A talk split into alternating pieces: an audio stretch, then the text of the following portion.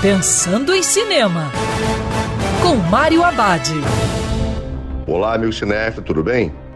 Já no circuito, Destruição Final, O Último Refúgio. Uma boa dica de filme de ação em época de tempos sombrios. Na história, John Garrett, sua mulher e filho embarcam numa jornada perigosa para encontrar um lugar seguro enquanto um cometa que pode destruir o planeta avança em direção à Terra.